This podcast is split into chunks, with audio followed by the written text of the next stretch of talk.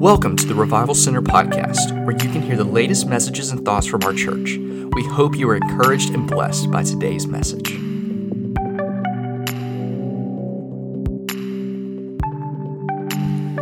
Well, hello, everybody. Welcome back to the Revival Center podcast. We're so glad that you're here joining us again today. And if this is your first time, welcome. We're so glad to have you here on the podcast. Make sure that you go ahead, and hit that subscribe button. That's the best way that you can keep up to date with everything that's going on, whether that be our sermons or our Revival Talk series, a devotion like you're hearing today. All of that will be available to you. We really appreciate all of our listeners. We appreciate you being a part of our recent series on leadership. I tell you, we thoroughly enjoyed it. And I really enjoyed doing the devotion last week, just in a, in a thought and a memory of my great grandmother talking about legacy, talking about how are we building our lives on legacy. And I have another devotion this week. Um, we'll get into uh, another series here coming up shortly, but I've just wanted to do a few devotions here um, of the past two weeks. Um, today is really kind of based off of a, uh, some reading that I have been doing.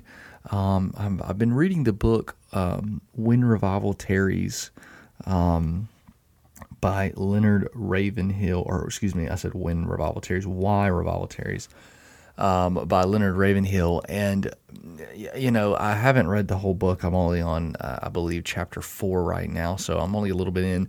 But I tell you, it's been so convicting. It's been so. Um, it's it's kind of a a tough read, not for the reasons of it being hard to understand or anything like that, but uh, he doesn't pull any punches. He certainly doesn't pull any punches. And um, the first few chapters, he's really focusing in on prayer, on the the importance of prayer, of the harms of prayerlessness, of just you know how we in our current culture now he wrote this book um, I think it's probably 50 years ago, looks like now. So um, it, is a little dated in maybe some of its references and things. But you know, I, I always say with with older books, the the references may not be what they are today, but the human heart is still the same.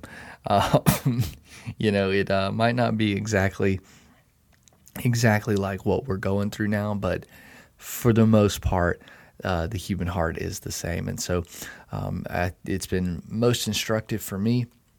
And so I'm looking forward to continuing to read the book. But today we're going to talk about that idea of, of prayerlessness, of the importance of prayer, of why we need to do this, of why maybe we aren't doing it, and uh, and what what we can do to change that, and how we can approach prayer. I, and, to be to be quite honest, um, throughout my life, um, prayer has been something that I've really had to strive for. Um, it's not something that necessarily has come natural to me of of spending uh, a lot of time in prayer. Um, it's not been something that it was just boom automatic, and I think that's the same for a lot of people. Um, and I think one of the problems is that we say, "Oh, it's just not automatic," but we don't ever grow in our prayer life. We don't cultivate our prayer life. And that's what we really have to do. We can't just say, "Oh, I'm not a prayer warrior. That's for somebody else." It's that you know there are people who we might refer to as "quote unquote" prayer warriors, those who are are naturally inclined towards prayer, who have the gift of prayer, who have a heart birthed by the Holy Spirit to intercede for people. Um, and that those I believe can be very specific people. I don't think everybody uh, necessarily can has that deep uh, heart for intercession. I think we should all intercede. Don't get me wrong, but I'm talking about um, people who spend um, hours and hours and hours a day um, interceding. Now, I do think that that is worthwhile. I don't think we should say, oh, well, that's not my gifting, so I'm not going to pursue it. That's not what I'm saying. But I don't think everybody is going to necessarily be an intercessor in that way. But I think if you are a Christian, if you proclaim to be a disciple of Jesus Christ, then you will have a consistent prayer life. And I know that that can be difficult for a lot of people because for a lot of people we don't have consistent prayer lives. So I want to start with a verse um, to kind of set this this up, and then I'm going to give a quote um, from Why Revival Tarries by Leonard Ravenhill. So the verse that I'm going to reference is in uh, the Epistle First John, uh, chapter five, verse fourteen, and uh, I I, I want to go with this verse because I think that this is so important when we talk about prayer, um, because I think this sets up the entirety of how we approach it. And starting in verse 14, it says, And this is the confidence that we have toward him that if we ask anything according to his will, he hears us. And so when we look at prayer, when we look at going to the Lord, when we look at uh, you know, obviously, uh, this is talking about asking something of God, prayer is not always asking something of God. Prayer can be um, thanksgiving, it can be thankfulness, it can be um, just uh, praise. There can be so many different aspects of prayer, not just requests. Um, but we are confident when we look at this verse, we look at when we go to the Lord, when we talk to the Lord, when we are asking Him according to His will, when we are um, pursuing after Him, He hears us. And I think that is that is so important. That is a that is a wonderful foundation of any time that we're talking about prayer, is that we have to understand that God hears us. And uh, we'll go into a, a, few reasons why I think that we are prayerless, and I think that's one of the reasons, and I'll talk about in a minute. But I want to I want to do this quote. Uh, this is from the beginning of chapter two, so on page twenty three. If you are interested in referencing this book, Why Revival Tarries, by Leonard Ravenhill, and uh, I'm going to start reading this this brief quote here. It says, "No man is greater than his prayer life." The pastor who is not praying is playing. The people who are not praying are straying. The pulpit cannot be a shop window to display one's talents. The prayer closet allows no showing off. Now, obviously, his focus here in this chapter is mostly on pastors. The next chapter, chapter three, he talks a little bit more about people who are sitting in the pews. But the the essence and the, the general um, goal and desire is the same that we must have a prayer life. I love that first sentence. No man or woman, of course, is greater than their prayer life. No one is greater than their prayer life. And I think it's so important. And he talks about here the pulpit can be a shop window to display one's talents. I think sometimes in the church today, um, especially in the church culture that we have here in the West, um, it, it, has become over the past, man, 50, 60 years. Um, uh, it's been a progressive thing. It hasn't just all of a sudden happened. I think sometimes people feel maybe as though it's been it's a recent phenomena of of China, kind of the consumer church culture um, of people just coming and kind of what we call church shopping. You know, um, does this have everything that I want? You know, somebody walking in, does this meet my needs? Um, and that being the number one priority. And I think I think what that can do. I mean, you look Leonard Ravenhill uh, writing this. He's not writing this in 2020. You know, he's writing this, uh, you know, many years ago. Of that, the idea that the the pulpit becomes a means of display and of of, of talent and of um, showing how great you are. You know, this is obviously a what a pastor would do. You know, and, and you think, oh, well, that's terrible on the pastor, and I completely agree. But I think it also is a is a reflection of what the desire of the congregation is, right? There's there's some give and take right there. That obviously, if the pastor was doing that and no one in the congregation wanted that, then he wouldn't do it because he would be without a job. But if that's the in, implicit and the tacit uh, desire of the congregation is to be wowed um, in the pulpit, then the that's what the pastor is going to seek, and so I think here that's a that's a very important uh, aspect to look at, and the thing is is that what I'm getting at here, why I'm I'm emphasizing this on the talk of prayer, is because when we see things on platforms, and it could not even just be the raised platform of a church, right? But any platform, whether that be the platform of the ministry we're serving in, whether that be the platform of our talents, of our giftings, of what we're doing, of our success, any of those platforms can be, I guess you could say, sexy, can be good to look at. That, that they can be attractive for people to watch what you're doing. Um, people may gather around. You know, you can see this. um, you know, there are times when there are pianos in public places, and someone who is a talented pianist will sit down at the piano and play an incredible, you know, Beethoven symphony or, or something like that, a, a sonata, and everybody gathers around because the view of what they're doing is attractive, right? There's this pull to it. You can do that and attract attention. But in our, I guess you could say, attention economy that we have with social media, with with likes and comments and shares and all these things is that prayer is not one of those attractional things. You don't have people coming up to you if they saw you kneeling down praying. They're not going to say, "Wow, let me watch this person. Let me let me let me see what they're doing." You know, I mean, maybe you might have a little bit, but it's not the same. And so that's what Ravenhill is getting at here is that there's no showing off in the prayer closet.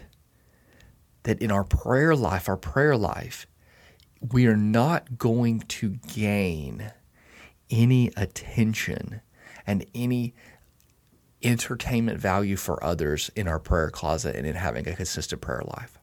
And so, if our lives, first off, are oriented by the way that we are pleasing others and the way that we are trying to be attractional to others, our prayer life will suffer because what you value, you put your effort towards. Right? I think we find that as a fact across all of our lives. What we value, we put our effort towards.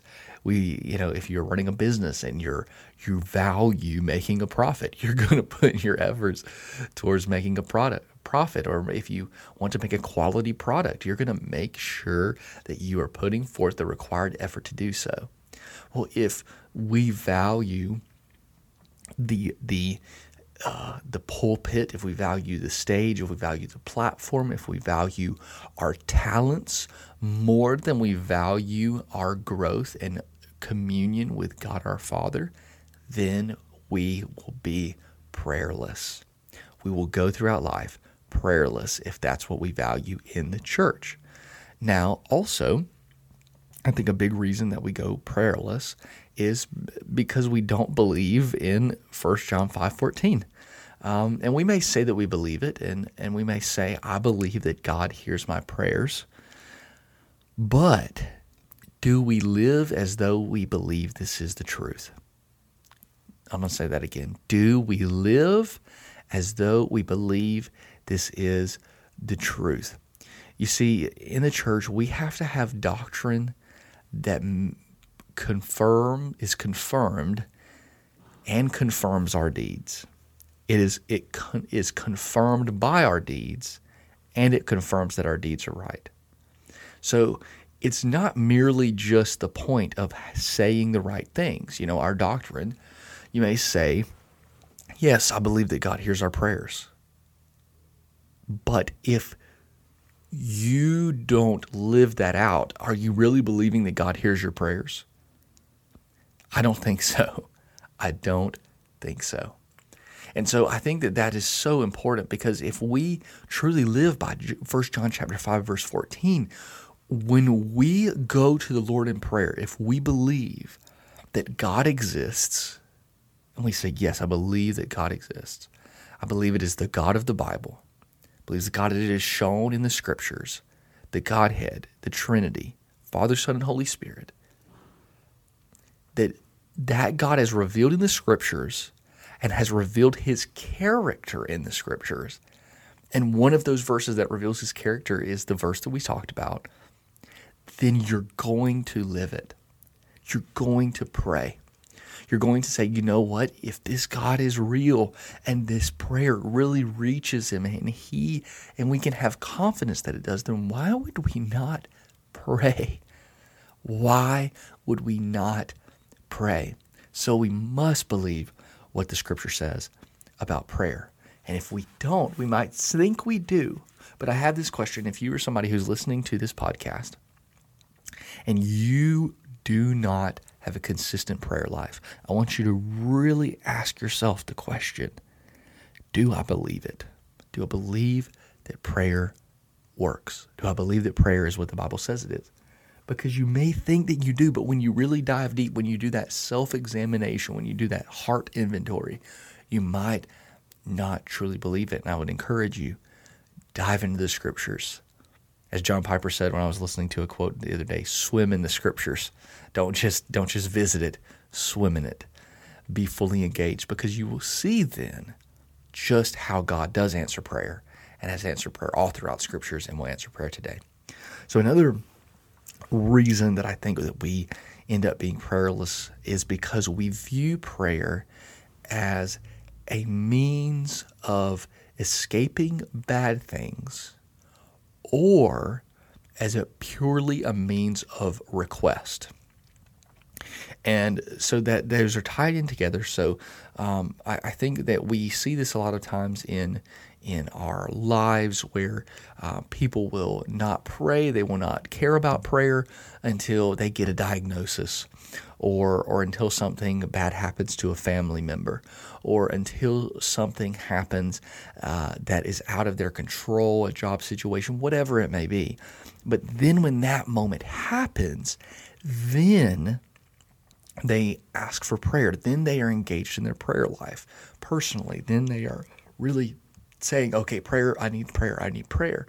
And I'm not saying there's anything wrong with that. I believe that regardless of whether somebody has a a, a, a, solid and a vibrant prayer life, when they're going through something that we need to call upon God, we should call upon God. I'm not saying that we should say, oh, well, do you have a real prayer life? No, no, that is not the, the way that we should approach that.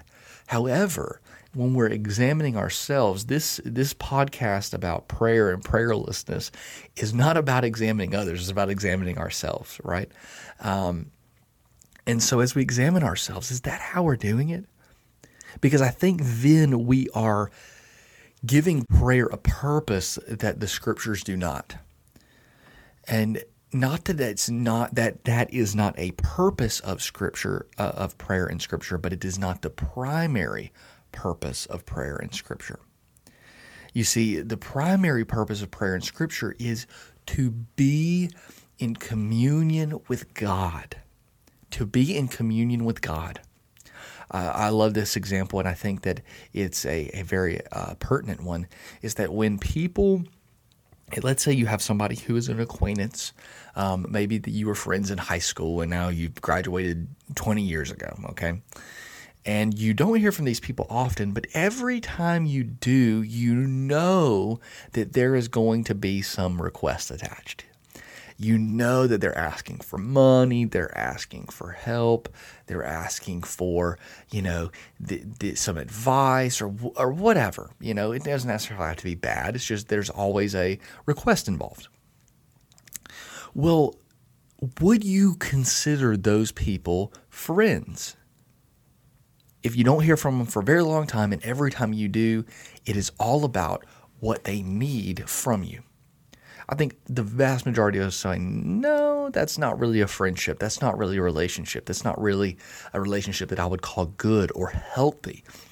Well, if that's the way that we treat God, then we have made prayer, eh, we have substituted the beautiful purpose of prayer, which is intimacy with God our Father, with Lord Jesus Christ, with the Holy Spirit. We have we have moved that to the realm of wish fulfillment, of desire fulfillment. So, how are we looking at God any different than we're looking at YouTube?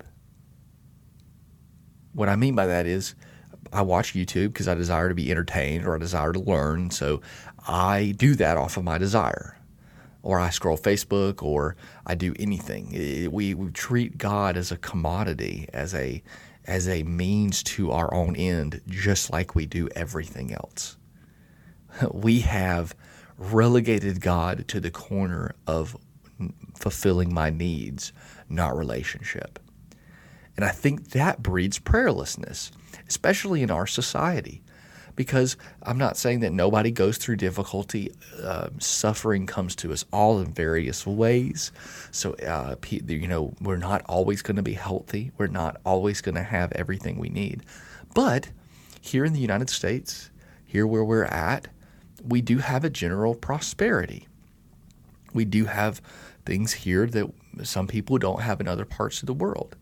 And what happens is that we, if we view God as a means of answering my prayers when I lack, if I don't lack, I'm not going to pray. I mean, I think that's that's pretty obvious. It's it's the idea that when I'm sick, I need a shot, so I take a shot. I don't go every day and just take shots because I, you know, oh well, that's that's a great relationship because that's the way it's designed for, right? Shots are to help with sickness, with illness. Well, if I, you know, get sick with the flu and take a steroid shot to try to help my body, you know, counteract it, then I'm doing it because I believe that that is what the purpose of it is. Well, if I am only using prayer like a steroid shot, then I am only viewing prayer that way. You know, if if you use a tool, let's just say in a certain way, then that's because that's what you believe it's for. And so I would I would encourage you look at the pattern of your prayer life and then infer what you think about prayer. Look at what you how you pray, how you approach it, and then say what you believe about prayer because of that. Not that we say what we believe about prayer and then we just do whatever and then view that as our view of prayer. Because I think that deceives ourselves. Okay, kind of as a, as a wrap up, um, I want this to be encouraging. I know this has been kind of tough um, and, and straightforward, but I, I, think we need this conversation. We need these conversations. We need to be honest. If we want to be disciples of Jesus Christ, we must be prayerful people. We must pray to God. We must be in relationship with Him. We must care to hear from God because God desires to hear from us. And He will hear from us, especially like 1 John 5 when we are seeking His will, when we are praying according to His will and His desire. Because that's what we are made to do. And so, you know, I, I want to to leave you with this that God hears your prayers, that God desires to commune with you, every single person, no matter who is listening to this. God desires to hear from you. God desires to commune with you. And so, why are we not then doing it? And if you are praying and you have a great prayer life, I'm so glad. I think that is amazing, and I think that that is commendable. But I would just encourage you to keep pressing in, keep going forward, keep going deeper, keep the the fire going. Don't become complacent. Don't allow the fire that you have now of prayer to be snuffed out just because you think you have it. Always fan the flame, guard the flame. Um, and I just want to say, you know, God supplies all of our needs according to the glorious riches in Christ Jesus. We know that what we have today is all because of God. So why should we not pray to Him now? Not when we feel like we've lost something. And I want to encourage you don't be pulled in by the culture. Don't be pulled in by the excuses that we don't have time or that we, well, that's just not my thing. That that is not a valid those neither of those are valid excuses in the kingdom of God. We must seek the Lord. We must be people of prayer. And the thing is, prayer time is not wasted time. Prayer time is not wasted time. I would encourage you if you are here in the area. I know the timing is not the best for everyone, but especially if you are retired or if you're off on Tuesdays, we do have a Tuesday morning prayer at 10 a.m. here at our church.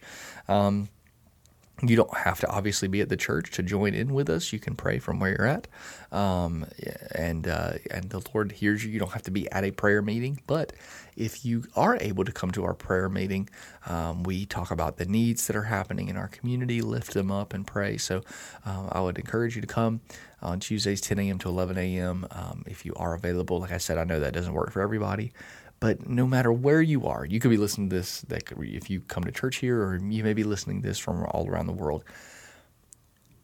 Make sure that you're praying and that your life is marked by prayer, because that's when revival of our spirit of of who we are happens. That's when we are at our best spiritually. That's when the Lord does His work in us. Is when we are are praying and are seeking His face.